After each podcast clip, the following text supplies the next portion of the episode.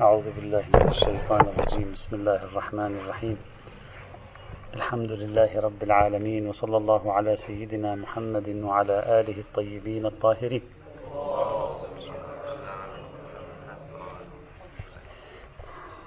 سيكون بحثنا إن شاء الله تعالى خلال الفترة القادمة والأيام القادمة حول محاولة استكشاف الموقف الذي اتخذه أهل البيت عليهم السلام من القياس وإخوانه. القياس وإخوانه، سنرى إخوان القياس من هم، وسنرى فيما بعد بعد أن نستكشف الموقف هذا، سنرى هل هذا الموقف الذي استكشفناه سيؤثر على ما توصلنا إليه سابقا أو لا. من باب التمهيد، تعرفون جميعا أن القياس يعتبر من المناهج الاجتهادية التي يعني يرجعها أصحابها، بل حتى بعض مخالفين لها يرجعونها إلى القرن الهجري الأول. يقولون بأن بدايات القياس والعمل بالقياس وفضاء القياس يرجع إلى بعض المسلمين في القرن الهجري الأول. ولا شك ولا ريب عند المؤرخين في الفقه الإسلامي أن القياس شهد واحدة من يعني أشد معاركه وجدالاته في القرن الهجري الثاني.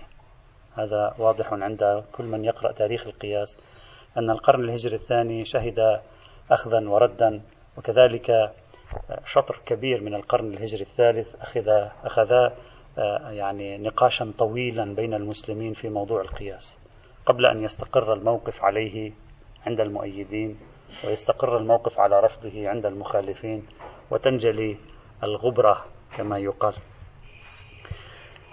مثلا المعتزلة، بعض المعتزلة رفضوا القياس، الشيعة رفضوا القياس، الظاهرية رفضوا القياس، الإباضية أخذوا بالقياس على تحفظ، قسمت الآراء. حتى الذين أخذوا بالقياس فيما بعد لم يكونوا على وزان واحد كما سوف نرى إن شاء الله تعالى. بعضهم وسع من دائرة التطبيق، بعضهم ضيق من دائرة التطبيق. القصة ليست أسود وأبيض، القصة متداخلة الألوان، ويجب أن نكون دقيقين لنحدد اللون في المكان المحدد. المعروف في تاريخ القياس أيضا أن أكثر جماعة تطرفت، ليس تطرفت، تحمست تحمست لتطبيق القياس بأوسع مدى ممكن في القرن الثاني الهجري. نتكلم الآن في القرن الثاني الهجري، لأن هذا القرن هو قرن الذروة بالنسبة إلينا لتحديد موقف أهل البيت عليهم السلام. أكثر جماعة عرف عنها التوسع في التطبيق، اترك التنظير، اترك التنظير الأصولي، التوسع في التطبيق في القرن الثاني الهجري هم الأحناف. الأحناف هم الذين عرف عنهم التوسع والإكثار من عملية تطبيق القياس في الأبواب الفقهية المختلفة، بخلاف غيرهم لم يعرف عنهم التوسع، حتى لو كانوا قد آمنوا بالقياس في الجملة. المالكية مثلا، الشافعية في آخر القرن الثاني الهجري لم يعرف عنه التوسع. بعد ذلك الحنابلة أيضا لم يتوسعوا كما توسع الأحناف في القرن الثاني الهجري. نعم، بعد ذلك في القرون اللاحقة الأحناف طوروا من نظرية القياس عندهم، لم يعد الأمر عندهم كما كان في القرن الثاني الهجري من حيث التوسع التطبيقي. حيث التوسع التطبيقي اختلفت القضية، بل وجدنا في بعض الأحيان في القرون اللاحقة أن الأحناف كانوا أكثر تشددا في بعض الأمور في تطبيق القياس حتى من مثل الشافعية، حتى من مثل الشافعية وأمثالهم. طيب، المعروف أيضا تاريخيا في على مستوى القرن الثاني والقرن الثالث الهجري أن الشافعي وقف في الوسط. ومعروف الشافعي في الاجتهاد الإسلامي هو الذي أمسك بالتيار الوسطي، يعني هو الذي أمسك العصا من الوسط.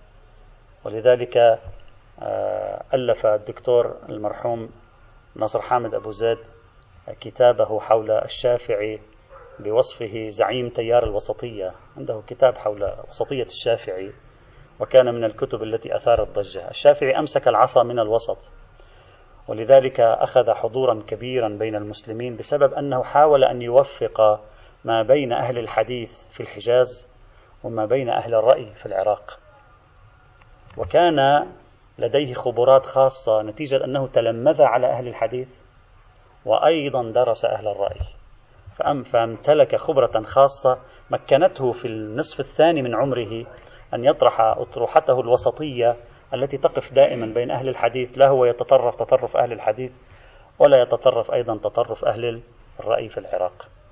الشافعي كان في الوسط في موضوع القياس، في طرف المتحمسين كان الأحناف، تكلم الآن في القرن الثاني والثالث، في طرف المتحمسين كان الأحناف من حيث التطبيق والتوسع، في طرف المتحفظين يعني الأقل تطبيقا كانت المالكية والحنابلة. هذا هو المشهد. طبعا خارج هذه هذا التقسيم الرباعي يوجد الذين رفضوا كليا، رفضوا القياس، الشيعة، بعض المعتزلة مثلا، الظاهرية، داود الظاهري وغير هؤلاء.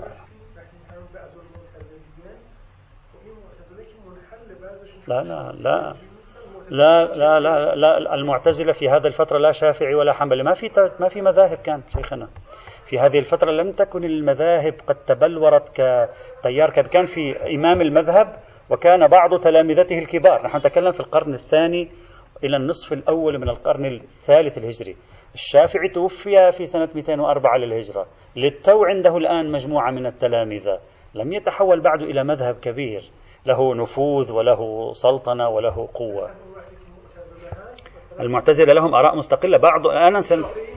لا لا لا لا أبدا، ممكن خاصة في الفقه، خاصة في الفقه لم يكن في القرن الثاني والثالث مثلا معتزلي شافعي ومعتزلي حنفي، ما كانت متبلورة حتى في هذه القضية أصلا. وبدأت يعني الدولة العباسية تتخذ من فقه خاص مذهبا لها في أواخر القرن الثاني الهجري، واتخذت الحنفية في البداية، ذلك الحنفية توسعوا في البداية، لأنه أين اتخذوهم؟ اتخذوهم في القضاء، في السلطة القضائية. طيب، هناك تحليل مشهور متداول جدا، لماذا لماذا الحنابلة والمالكية لم يتحمسوا كثيرا في تطبيق القياس بينما الأحناف تحمسوا كثيرا في تطبيق القياس؟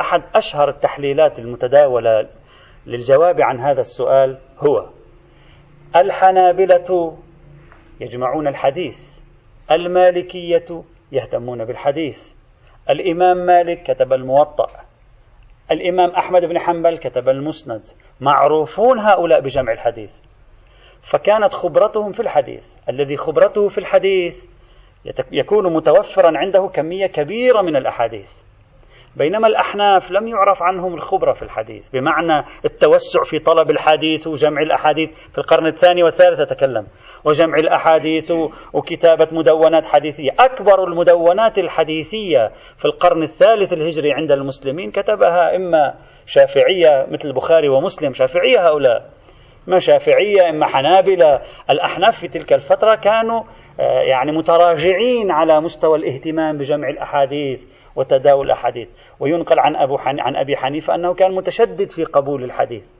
لأن المالكية والحنابلة اهتموا بجمع الحديث توفر عندهم حديث كثير، لأن الأحناف كانوا متشددين في الحديث غير مهتمين بجمع النصوص، كان الحديث بين يديهم قليلا.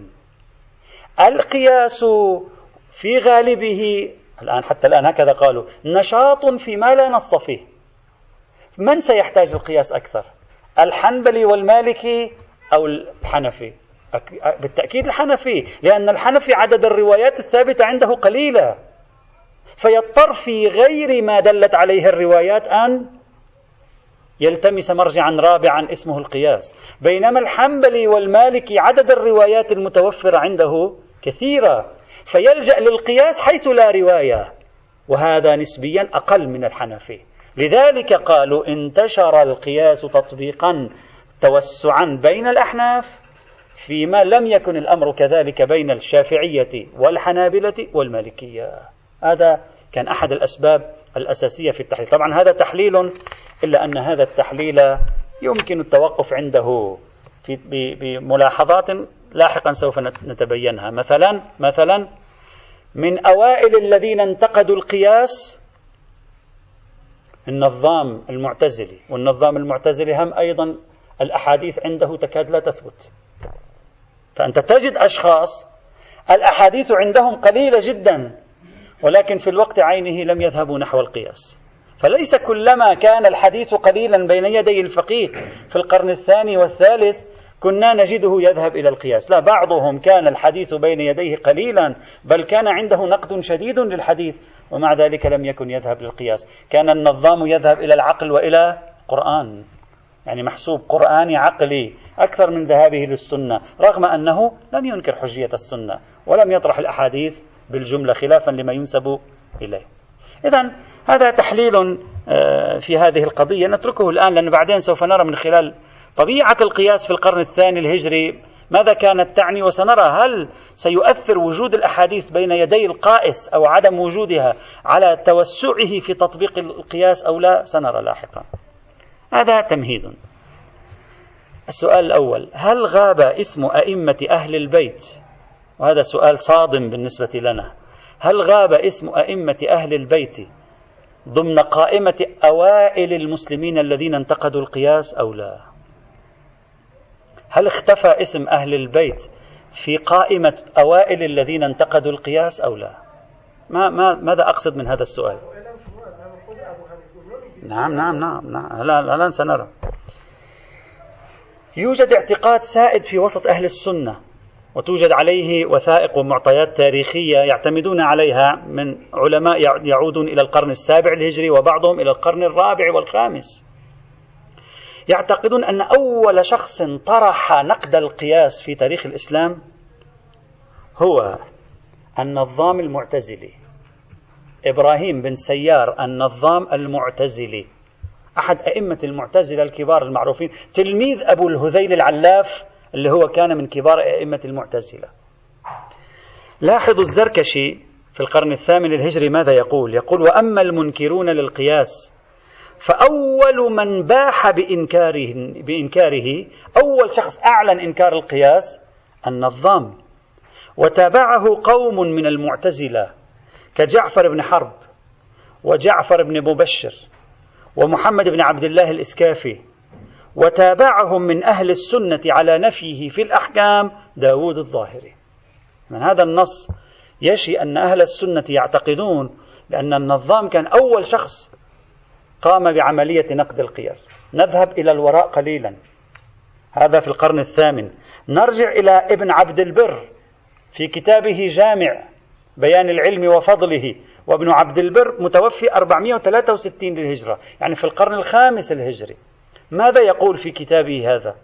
يقول: وذكر، ينقل حتى عن من قبله، ينقل حتى عن من قبله، يقول: وذكر أبو القاسم عبيد الله بن عمر في كتاب القياس من كتبه في الأصول فقال: ما علمت أن أحدا من البصريين ولا غيرهم ممن له نباهة سبق إبراهيم بن النظام إلى القول بنفي القياس والاجتهاد، ولم يلتفت إليه الجمهور، يعني النظام لم يلتفت إليه، يعني رفضوه، رفضوا كلامه في إنكار القياس، وقد خالفه في ذلك أبو الهذيل وقمعه فيه وأستاذه، ورده عليه هو وأصحابه.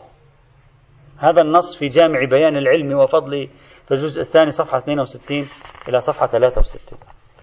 هذا الكلام بالنسبة إلينا يستحق التوقف عنده لأنه غريب بالنسبة لنا في بحثنا هنا. إبراهيم بن سيار النظام البصري توفي بين مئتين وواحد وعشرين إلى مئتين وتسعة وعشرين للهجرة، يعني في زمن الإمام الجواد والإمام الهادي عليهما السلام. ولادته تتراوح على ما هو المعروف بين مئة وخمسين إلى مئة وخمسة وثمانين للهجرة، يعني في زمن الإمام الكاظم عليه السلام. يعني هذا الشخص إذا أنكر القياس وصرح بإنكار القياس وهب لنقده، معنى ذلك أن أول مرة ظهر نقد القياس بين المسلمين متى؟ أواخر القرن الثاني الهجري بحسب تصورهم. الآن نتكلم بحسب تصورهم، هذا الذي وصلهم أنه لا يوجد أحد نقد القياس قبل النظام. هذا يدفعنا إلى إشكالية: هل لم يصل هؤلاء المهتمين بالقياس، المهتمون بنقد القياس وتأييد القياس، لم يصلهم خبر أن محمد الباقر وجعفر الصادق عليهما السلام كانوا من نقاد القياس؟ بل توجد رواية شيعية سوف نأتي عليها إن شاء الله تثبت أن حوارا جرى بين الإمام الصادق وبين أبي حنيفة حول موضوع القياس. ما القصة؟ هل لم يكن نقد الإمام الصادق للقياس علنيا؟ هل كان نقد يعني تحت الطاولة فقط في الحلقات الضيقة بحيث أهل السنة القائلون بالقياس لم يصلهم أن جعفر الصادق نقد القياس حتى يقول النظام هو أول من نقد القياس؟ ممكن. هل أن أهل البيت أصلا هم لا يقتنعون بإمامتهم العلمية؟ ممكن، بس بعيد بعيد عادة. أنا يعني معروف المقام العلمي والإمامة العلمية لأهل البيت بين جميع المسلمين. ما القصة في أنه لم يتداول معارضة أئمة مثل الإمام الباقر والإمام الصادق لنقد القياس في الوسط السني؟ لماذا لم تصلهم هذه القضية؟ لماذا لم يركزوا عليها؟ لماذا لم يقولوا الشيعة في القرن الثاني الهجري أتباع جعفر الصادق مثلا لم يكونوا يقبلوا في القياس؟ هذا موضوع بالنسبة إلينا مثير. لكي نحفر أكثر في هذا الموضوع نرجع إلى كتب الفهارسي والتراجم والرجال. هل الشيعة في القرون الأربعة الهجرية الأولى، سأريد أن أقول القرون الأربعة، لا أريد أن أقول عصر النص فقط، القرون الثلاثة، حتى القرون الأربعة، هل كتبوا في نقد القياس؟ هل كان معروفا عن الشيعة دخولهم في نقد القياس بالأصول الفقه المقارن أو لا؟ بمراجعة كتب الفهارسي والتراجم وكتب الرجال نجد أن هناك مجموعة من الكتابات في نقد القياس عرفت عمدتها ثمانية كتب، عمدتها في القرون الأربعة ثمانية كتب، وهي كتاب الأول كتاب الرد على أهل القياس. نعم نعم الشيعة بالمعنى الأعام نتكلم الآن. كتاب الرد على أهل القياس لأبي الحسن علي بن عبد الله بن عمران القرشي المعروف بالميموني، وهذا الرجل من أبناء القرن الرابع الهجري، يعني بعد مئة وخمسين سنة من بداية عصر الغيبة، يعني مئة سنة تقريبا، خلينا نقول ثلاثمئة وخمسين ثلاثمئة وسبعين، لا ندري متى توفي.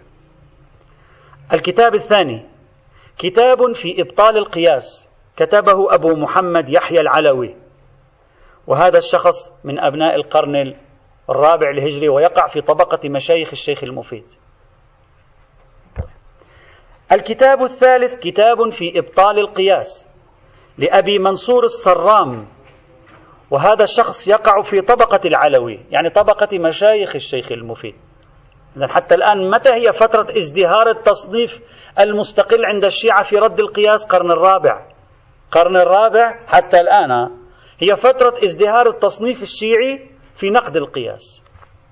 الكتاب الرابع كتاب النقد على نقد بالضاد على عيسى بن أبان في الاجتهاد. الاجتهاد والقياس سنرى في أولاد عمومة وإخوة، حتى بالرضاعة وبالنسب سوف نتكلم عن هذا الموضوع لاحقا. كتاب النقد على عيسى بن أبان في الاجتهاد لإسماعيل بن علي بن إسحاق بن أبي سهل النوبختي، وهذا الرجل عاش لا لا نعلم، النوبختي المعروف عاش لا نعلم تحديد ولادته وفاته بالضبط، لكن الإطار العام بين مئتين وخمسين إلى ثلاثمئة وخمسين. يعني هذا الكتاب كتب يبدو كتب في أوائل القرن الرابع الهجري، أيضا أواخر القرن الثالث الهجري. الكتاب الخامس كتاب الاستفادة في الطعون على الأوائل والرد على أصحاب الاجتهاد والقياس لعبد الله بن عبد الرحمن الزبيري. في كان يقترن، نعم في اقتران، بل, بل سنرى أن الشافعي يقول الاجتهاد هو القياس، اسمان لمسمى واحد، يوجد نص للشافعي في كتاب الرسالة في تلك الفترة نقولها كان. الكتاب السادس كتاب الرد على أصحاب الاجتهاد في الأحكام لعلي بن أحمد أبو القاسم الكوفي، أبو القاسم الكوفي المتوفى ثلاثمئة واثنين وخمسين للهجرة، أيضا القرن الرابع الهجري. حتى الآن لا يبدو أن الشيعة حملوا القلم للتدوين في نقد القياس مستقلا قبل القرن الرابع. القرن الرابع يبدو بدأت عملية نقد القياس، بدأ يظهر اسم الشيعة في أصول الفقه المقارن ينتقدون القياس. ربما هذا يساعد على أنه لم يكن مطروحا اسم الشيعة في نقد القياس في القرن الثاني والثالث، لذلك قال ابن عبد البر بأن أول من انتقد القياس النظام. ربما يجب أن نفحص ما القصة، هل كان نقد القياس شيعيا مخفيا في المراحل الأولى، فيما بعد ظهر. هذا يحتاج إلى تأمل. الكتاب السابع. نعم، من هو؟ نظام ليس شيعي، معتزلي قلنا. الكتاب السابع، هذا يفيد الكتاب، كتاب القياس لعبد الله بن جعفر الحميري، وهو من أبناء القرن الثالث الهجري. هذا معروف أنه عاش في فترة ما بين الإمام الجواد الهادي إلى أواخر القرن يعني الثالث الهجري، يعني هذا من أبناء القرن الثالث الهجري، مئتين وعشرين مثلا نتكلم إلى مثلا ثلاثمئة، هذه الفترة التي عاش فيها الحميري. والكتاب الأخير كتاب الرد على من رد آثار الرسول، خلي هذا كلمة الرد على من رد آثار الرسول خلي تحتها خط، هذه مهمة. واعتمد نتائج العقول، واعتمد نتائج العقول، وهذا الكتاب لأبي الفتح هلال بن إبراهيم، الذي يبدو أنه ليس من أبناء القرن الثالث والثاني، يبدو ثالث رابع، ممكن يكون رابع، ما متحدد بشكل دقيق. إذا نحن عندنا على مستوى التصنيف الشيعي المستقل المفرد، تكلم عن عن تصنيفات مستقلة بحسب كتب الفهارس الرجال والتراجم، عندنا ثمانية كتب، سبعة منها على ما يبدو صنفت في القرن الرابع الهجري. إذا ماذا تتوقع؟ تتوقع أن الشيعة دخلوا إطار الجدل المقارن في أصول الفقه على مستوى موضوع القياس في القرن الرابع، يعني في القرن الثالث يبدو ما كان القضية مطروحة بشكل واضح، في القرن الثاني يبدو أكثر ما كانت القضية مطروحة بشكل واضح، مما يساعدنا على فهم لماذا الطرف الآخر ليس عنده تصور عنا في القرن الثاني والقرن الثالث. ربما هذا يساعد، لكن هذا لا ينفي هذه الكتب القليلة جدا في موضوع القياس وإخوانه، هذا لا ينفي أن الشيعة في ثنايا كتبهم الأخرى لم يتعرضوا للقياس. يرجى الانتباه، في كتب الحديث تعرضوا للقياس، الكليني والصدوق وغيرهم تعرضوا في القرن الرابع. قبل ذلك في كتب الحديث في المناقشات الكلامية موجود مؤشرات لتعرضهم للقياس، لكن نحن نتكلم عن تصنيف مفرد في الرد على القائسين في هذا المجال.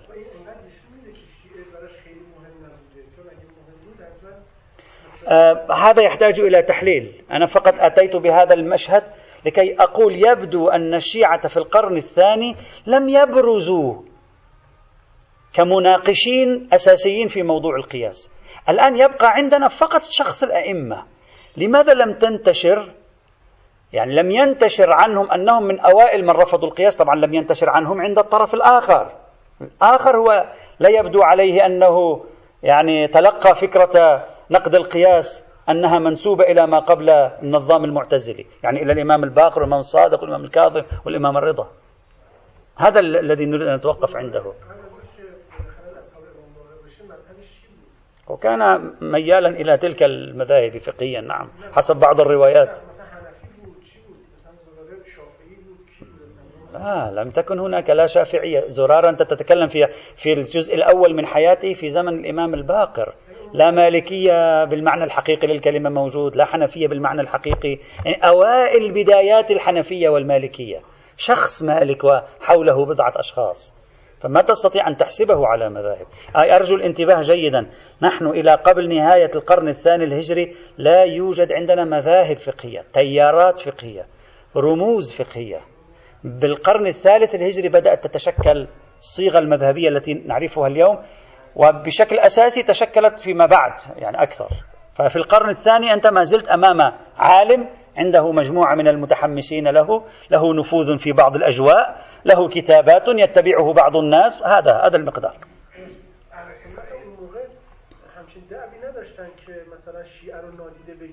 لا لا لا عادة في المواضيع التي تكون جدلا بين المذاهب يتعرضون، مثلا في خبر الواحد تعرضوا لرأي الشيعة في كثير من الموارد، خاصة قدمائهم نتكلم، يقول لك والشيعة تقول بكذا، والرافضة تقول بكذا، والمعتزلة تقول بكذا، والخوارج تقول بكذا، عادة يتعرض. الآن ربما قلة اطلاع منهم، ممكن لا يوجد أحد تكلم عن شخص قبل النظام، هذا الذي أثار استغرابي. ما السبب في أن الصورة ليست منعكسة عندهم؟ بل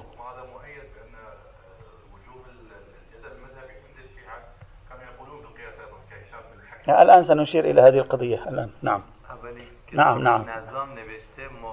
تعليم كارده فقط فكري؟ لا، النظام ليس لم مع الأسف لم تصلنا أغلب كتاباته ومدوناته، ولكن أطروحاته وصلت من من خلال أبي الحسن الأشعري، من خلال المناقشين الذين ردوا عليه. هذا هو الذي نعرفه. الآن ما ندري، الآن لم أحقق في هذا الموضوع.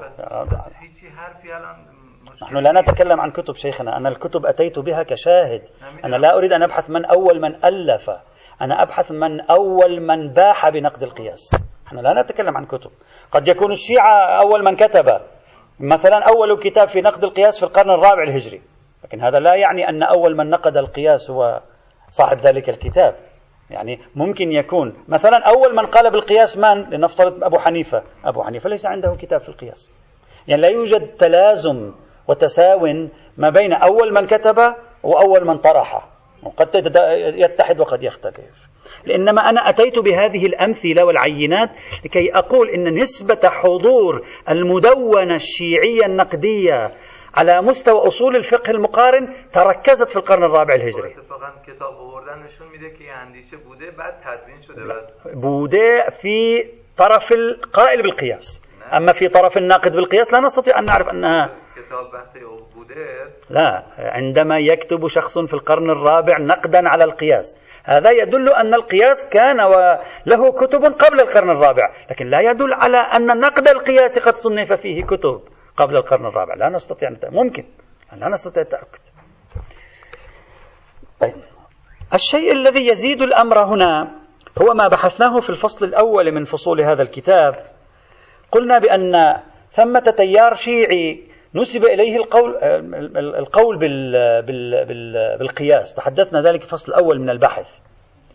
قلنا يونس بن عبد الرحمن، قلنا هشام بن الحكم، تحدثنا عن شخصيات نسب إليها العمل بالقياس بين الشيعة وصولا إلى ابن الجنيد الإسكافي الذي قضت عليه مدرسة بغداد، كما شرحنا ذلك بالتفصيل في العام الماضي.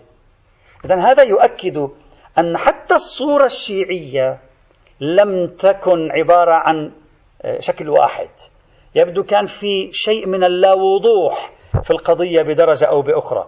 وهشام بن الحكم ويونس بن عبد الرحمن من الشخصيات التي دخلت إطار الحوار المذهبي، فربما لعدم كونهم ميالين لنقد القياس ربما لم يعرف نقد القياس منهم، فلم ينسب إلى الشيعة نقد القياس، محتمل هذا أيضا. نحن الآن نطرح تحليلات واحتمالاتها، ليس بيدنا يقين في شيء، نحن فقط نحاول أن نحلل لنرى لماذا هذه هذا الغياب عند الطرف الآخر لصورة ناقد للقياس قبل النظام، مع أن الإمام الصادق أحسن رأيه في القياس لا ينبغي أن يخفى على أحد، هكذا مفترض.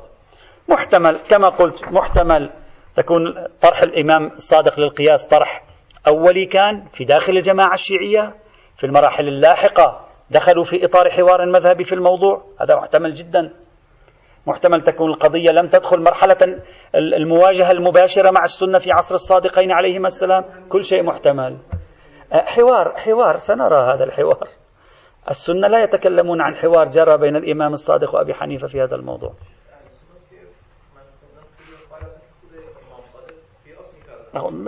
سوف يأتي أنهم قالوا حتى الإمام علي عمل بالقياس. نعم نعم نعم الأمر ملتبس عندهم، لم يكن عندهم وضوح أن الأئمة يرفضون القياس، هذا يعزز القضية. وسنأتي على الروايات التي أوردها بالخصوص البيهقي والتي تشي بأن الإمام علي مارس القياس، هم يستفيدون منها. هذا يؤكد أن ثمة شيء غير واضح بالنسبة إليهم، هذا ما سببه، هذا يحتاج إلى تحليل أيضا.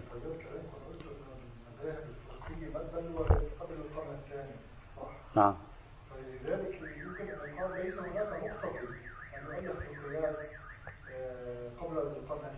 آه ال ال آه لا آه المقتضي ليس وجود مذهب شيخنا، المقتضي وجود فكرة لها حضور في حياة المسلمين. القياس فكرة آمن بها ثلاثة من أئمة الفقه السني في القرن الثاني، ثلاثة من كبار أئمة الفقه السني، هذا هذا كاف. ولماذا أهل البيت انتقدوا القياس في عدد من الروايات؟ لأنها كانت موجودة.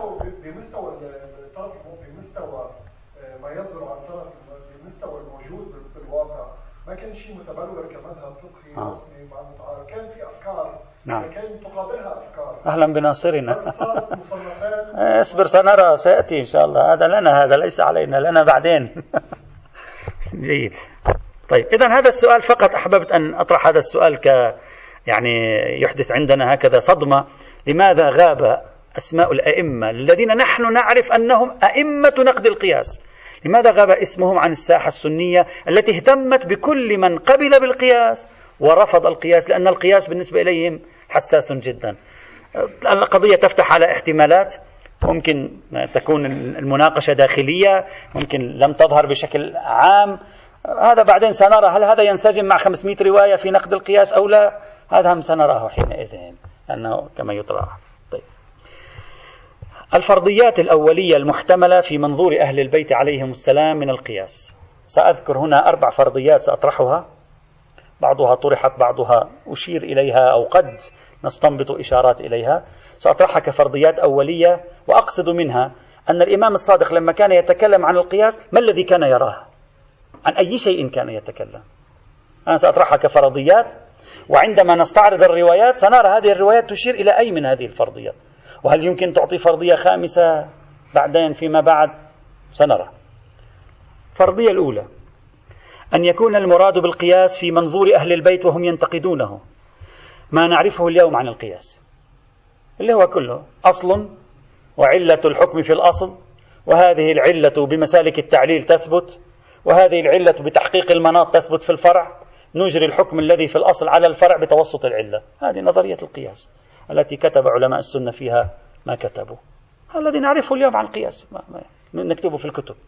هذا احتمال وارد. إذا ثبت هذا المعنى فهذا معناه كل أشكال تعدية الحكم من أصل إلى فرع، من مورد منصوص إلى غير منصوص، مفترض أن يكون تحت شعاع الروايات. يعني عليك أنت أن تخرج لي تنقيح المناط، لأنه هذا هم أيضا إسراء حكم، لأن هذا اكتشاف علة كما قلنا سابقا، تنقيح علة، ثم إثبات أن العلة الأعم موجودة في الطرف الثاني. فكيف نفرض إذا كان هذا منظور أهل البيت، يعني حكم في منصوص في, في ألف ولا وجود لحكم منصوص في باء، نحن نقوم باستخراج علة الحكم في ألف للتوسع إلى باء. كل هذه الوسائل اللي هي مسمات بمسالك التعليل كلها هذا هي هي هي عبارة عن قياس. إذن حتى قياس منصوص العلة هنا فيه مشكلة، ولذلك قدماء الشيعة رفضوا قياس منصوص العلة، كما تذكرون السيد شيخ الطوسي والسيد المرتضى رفضوا قياس منصوص العلة، لأن قالوا قياس منصوص العلة هو نفس القياس. إذن إذا تصورنا القياس هو الانتقال من ألف إلى باء عبر وسيط، وباء ليس فيها دلالة مباشرة إلا عبر الوسيط نحن نذهب، إذا كانت القضية كذلك توسع دائرة نقد أهل البيت للقياس. وإذا دخلنا في هذا الموضوع علينا أن نجيب كيف نخرج منصوص العلة، كيف نخرج تنقيح المناط، كيف نخرج قياس الأولوية وإلى آخره. يحتاج إلى بحث، وموجود أصلا هذا البحث كما مر معنا سابقا. هذا الفرضية الأولى.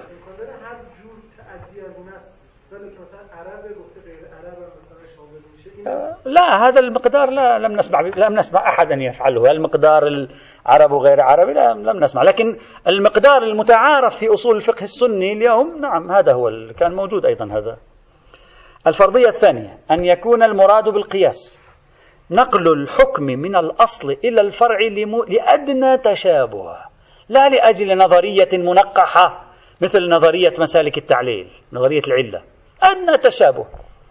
وبعبارة أخرى منظور أهل البيت من القياس ذاك القياس البدائي الذي كان قد ظهر في القرن الثاني الهجري. الفقيه بدون قواعد القياس التي نعرفها اليوم يرى ألف يرى تشبه باء، باء وألف يشبهان بعضهما يعطي الحكم لباء، هذا بالتشابهات، هذا يشبه هذا، مطلق أدنى مناسبة أدنى تشابه بين ألف وباء يجعله يعطي الحكم لباء. لماذا نقول هذا؟ لأنه من المحتمل أن يكون القياس في القرن الثاني الهجري، وسنرى من المحتمل أن يكون القياس في القرن الثاني الهجري كان ما يزال بدائيا ليس منقحا، نظرية العلة فيه غير منقحة. الفقيه يرى ألف يقول هذا باء وألف يشبهان بعضهما، يلا خلاص باء هي حكمها حكم ألف، يا باء خاف باء لها حكم غير ألف، آه يعني تشبهه تشبهه في الشكل، تشبهه في الكذا. أعطينا هذا مسلك الشبه موجود. وفيما بعد علماء أصول الفقه السني مسلك الشبه هذا نقدوه وقالوا هذا من المسالك الضعيفة الواهية. إذا تذكرون في العام الماضي أشرت إلى هذه القضية، قال هذا من المسالك الضعيفة الواهية التي كان يعمل بها المتقدمون من القائسين. إذن في احتمال أن يكون المراد من نقد أهل البيت التركيز على نمط من القياس هو قياس بدائي عفوي بسيط قائم على أدنى مبادئ التشابه بين الأشياء، فيسرون الحكم على وجه العجلة. هذا احتمال موجود، هذه مجرد احتمالات فرضية. نعم نعم نعم لأن بعدين سنرى ما أصلا كلمة القياس هم كلمة لها أكثر من دلالة في المعنى. هذه فرضية ثانية. إذا كانت هذه الفرضية هي الصحيحة، خب القياس القائم عن نظرية العلة يخرج. يعني مثلا منصوص العلة هذا ليس على محض التشابه، قياس الأولوية هذا ليس قائما على محض التشابه. الأقيسة التي مرجعيتها إلى مناسبات الحكم والموضوع إذا سميناها أقيسة، أو إلى تنقيح المناط وتخريج المناط، هذه ليست قائمة على مبادئ التشابه العفوي البسيط، فهذه تكون خارجة تخصصا. بينما على الفرضية الأولى ينبغي أن نعقد بحثا مجددا لنخرجها من دائرة نصوص النهي عن القياس في لسان أهل البيت. الفرضية الثالثة أن يكون القياس المنهي عنه في لسان أهل البيت هو، الآن أرجو أن نتوقف قليلا عند هذه. ما هو القياس؟ فقيه في القرن الثاني الهجري أمامه رواية رواية تتكلم مثلا عن الزكاة في البقر.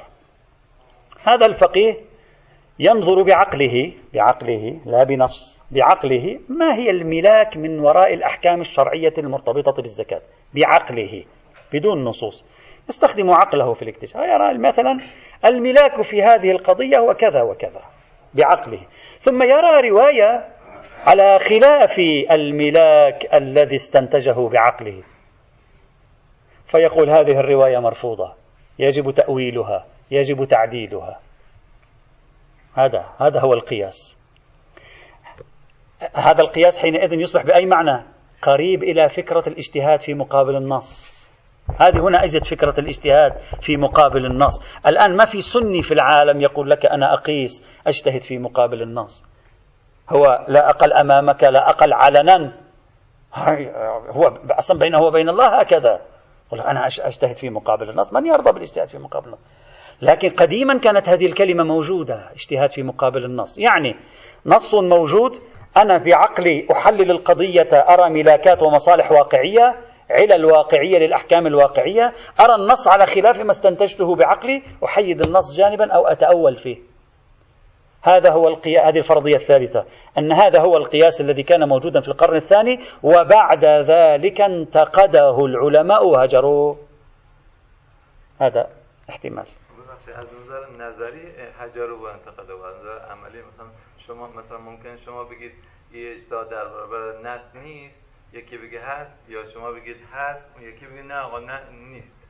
یعنی مثلا از نظر عملی الان الان همین الان هم لا لا لا شيخنا انا اجلس مع عقلي ارى ان هذا الحكم، ان القضايا المتعلقه بالطهاره في الاسلام، الإسلام لا يريد إلا أن يتنظف الإنسان. أنا أجلس مع عقلي مع عقلي لا مع النصوص، لا مذاق الشارع واستقراءات، أنا مع عقلي أقول الإسلام أنا ما, ما, ما فلسفة الطهارة، أن يتنظف الإنسان. فحين تأتيني رواية تقول في الكلب سبع مرات تعفره، في الخنزير مثلا ستة مرات، في الأسد ثمانية مرات والربع، أقول هذه كلها كلام لا فائدة منه. هذه قضية أصلا مهم أن أن تنظف الإناء، خلاص ضعها جانبا، أو أتأولها أقول يعني مقصوده تنظيفه جيدا، اهتموا بالأمر. هذا هو القياس. لا يقع، لكن لا أحد يدافع عنه. يقع لكن لا أحد يدافع عنه. أنا يقع لا شك في وقوعه، لكن لا أحد يقول لك أنا الآن أجتهد في مقابل النص وأرفع العلم عاليا وأنا متفاخر في أنني أجتهد في مقابل النص، لا يجرؤ مسلم يقولها. لكن في ذلك الزمن قال أولئك، نحن أصلا مفترض أن النص نتعامل مع النصوص على أساس العقل. لذلك أبو حنيفة محسوب على أنه يعني عقلي المسلك في الاجتهاد الشرعي، أصلا يقول يقول هذا النص نرفضه على أساس عقولنا، فنقيس النص على عقلنا، ومن هذا جاءت كلمة القياس. نقيس النصوص على عقولنا فنقبل منه ما يوافق هذا الفهم الذي نراه هو الصحيح، ونرفض منه ما يكون عكس ذلك في الاجتهادات الشرعية. هذه الفرضية مهمة جدا بالنسبة إلينا. أول من رأيته يعني يصرح، شيعيا أتكلم، يصرح بأن هذه هو القياس الذي رفضه أهل البيت، هذا هو قصد أهل البيت من القياس، هو السيد محمد تقي الحكيم. وهذا مفاجئ. السيد محمد تقي الحكيم، نعم، صاحب الكتاب الأصول العامة الفقه المقارن، يقول والظاهر هذا هو القياس عند المتقدمين الذي وقعت عليه المعركة وحاربه أهل البيت. طبعا لا يعني ذلك أنه يقبل بالقياس الآخر، لا، لكن يقول هكذا. لاحظوا عبارته، يقول وهناك اصطلاح آخر للقياس، يتكلم عن الاصطلاح الأول ويسميه اصطلاح المتأخرين. ذاك الاصطلاح الأول، أي اصطلاح أول؟ القياس الذي نعرفه اليوم. يقول وهناك اصطلاح آخر للقياس شاع استعماله على ألسنة أهل الرأي قديما، وعلى هذا النوع من الاصطلاح تنزل التعبيرات الشائعة. ما هي أي تعبيرات؟ مثلا يقولون إن هذا الحكم موافق للقياس، وذلك الحكم مخالف له، يعني للقياس. وقد كان القياس بهذا المعنى ثاني مثار معركة فكرية واسعة النطاق على عهد الإمام الصادق عليه السلام وأبي حنيفة، إلى أن يقول وعلى أساس من هذا المصطلح ألفت كتب للدفاع عن الشريعة وبيان أن أحكامها موافقة للقياس، أي موافقة للعلل المنطقية، إلى أن يقول ولكن هذا المصطلح تضاءل استعماله على ألسنة المتأخرين، وأصبحت لفظة القياس لا تطلق غالبا إلا ما على ما عرضناه من المعنى الأول اللي هو القياس الذي نعرفه اليوم، وكاد أن يهجر المعنى الثاني على ألسنتهم. وإنما هذه نكتة لطيفة منه، وإنما أشرنا إليه لما يترتب على تأريخ هذه الكلمة، كلمة القياس، ومعناها عبر الأزمان من ثمرات في مجال المناقشة في حجيته. أول شخص وضع الحوار بين الإمام الصادق وبين أبي حنيفة، حوار القرن الثاني، وضعه في سياق هذا الاصطلاح القديم دون الاصطلاح الجديد، هو السيد محمد تقي الحكيم. ورأيت بعد ذلك متابعة آخرين للسيد محمد تقي الحكيم، مثل الشيخ حسن الجواهري أيضا في كتابه بحوث في الفقه المعاصر، نفس الفكرة هم أيضا يأخذها من السيد محمد تقي الحكيم، ويبدو عليه أنه يوافق عليها في هذا الصدد. ثم بعد ذلك أيضا رأيت أن السيد محمد علي أيازي هم أيضا طرح هذا الموضوع، ورأينا في العام الماضي كيف أن السيد السيستاني قال يحتمل أن بعض القدماء فهموا من النهي عن القياس هذا، حتى السيستاني يقول القدماء ممكن يكون هكذا فهموا، يعني بعض القدماء ممكن أن يكون هذا هو فهمهم لنهي أهل البيت عن القياس، أنهم رفضوا إعمال العقل في تحديد المصالح والملكات الواقعية، ثم مقايسة الأحكام على ما حكمت به العقول، فما وافقها أخذ به وما لم يوافق قال وهذه نتركها جانبا. هذا احتمال أو فرضية ثالثة نأخذها بعين الاعتبار لنرى النصوص على ما تأتي، بعدين سنراها. الفرضية الرابعة والأخيرة أختم بها اليوم، أن يكون المراد من القياس مطلق التقدير، لأن القياس في اللغة يعني التقدير أيضا، أحد معاني القياس قاسه أي قدره. ما معنى التقدير؟ يعني المراد بالقياس الفقيه يقدر المسألة حيث لا نص، تشمل المصالح المرسلة، تشمل مثلا اجتهاد الرأي، أنت قدر المصلحة، قدر ما هو الحكم حيث لا نص، والله أنا مثلا أقدر الحكم هو الحرمة هنا، الحرمة مثلا، كما هو مثلا مسلك ابن تيمية وبعض آخر الذين يقولون حيث تتساوى الأدلة ولا يوجد دليل نرجع إلى الإلهام، نأخذ بالإلهام، ما يلهمنا الله كفقهاء صالحين، يلهمنا الله الحرمة هنا نقول حرمة عندما تنسد الأبواب،